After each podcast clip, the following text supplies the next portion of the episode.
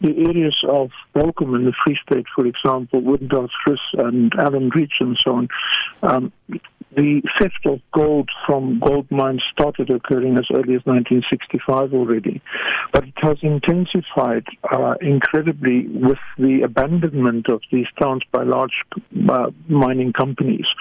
You know, um, in the early 90s and then with the 1990, uh, 1990, 1999 financial crisis and so on, in 2009 financial crisis, these things just speeded up and there was no planning for mine closure, um, and there was no planning to revert to medium and small scale mining in these towns. So that syndicates and gangs basically took over these towns. You know, you had people like Ben Takele in Welkom, you had David One Eye in Welkom, for example, who basically established monopolies over abandoned mines. And then hired uh, workers from Lesotho to operate these mines uh, on a different scale, and eventually ghost workers began appearing, even in operating mines with licenses, and you know, to control this output of minerals, it's from platinum to chrome right through to gold and diamonds.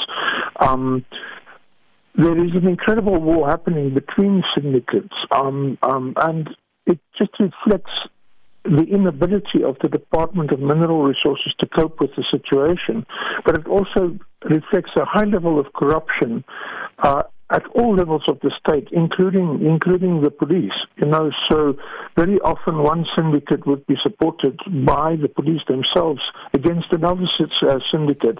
Um, the people who suffer the most in this are actually the Zamazamas who are underground. And when often when we speak to Zamazamas, they say, can we please be regulated? Can we please have a centralized buying agency so that we can get rid of the syndicates and that we can actually stabilize and normalize uh, the situation of small scale mining? Um, and the, the fact of the matter is that South Africa has been dependent on migrant labor from neighboring countries since 1886 for mining. Mm-hmm. And very often these workers get abandoned by large scale corporations. And that's when the syndicates move in, organize these small scale miners who used to be mine workers, and then extract the gold from them. Huh. Now, why did such illegal mining activities seemingly go unabated over the years? Because it seems like these mine gangs have been operating with impunity over the years, as the authorities appear to be more visible around abandoned mines following the shocking rape of the teens here at an abandoned mine in Krugersdorp. Well, I think that the, the reason for that is the same as with the drug trade in South Africa. We hear of arrests all the time, but the problem simply doesn't go away.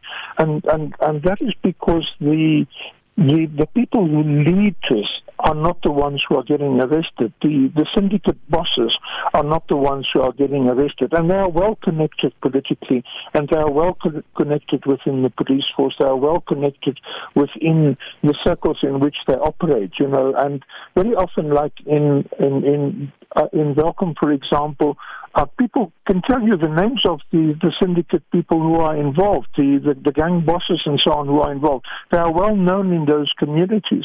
Well, I hope that the, the latest arrests actually now begin to move upwards in this chain of command uh, and move beyond the guys who are actually in the mines to the guys who are actually controlling and, and, and monopolizing the situation, you know, so that, uh, and I also hope that uh, planning will now begin to, to, to take shape for uh, the uh, transition from large scale industrial corporate mining to smaller scale uh, and, and medium scale mining in the country.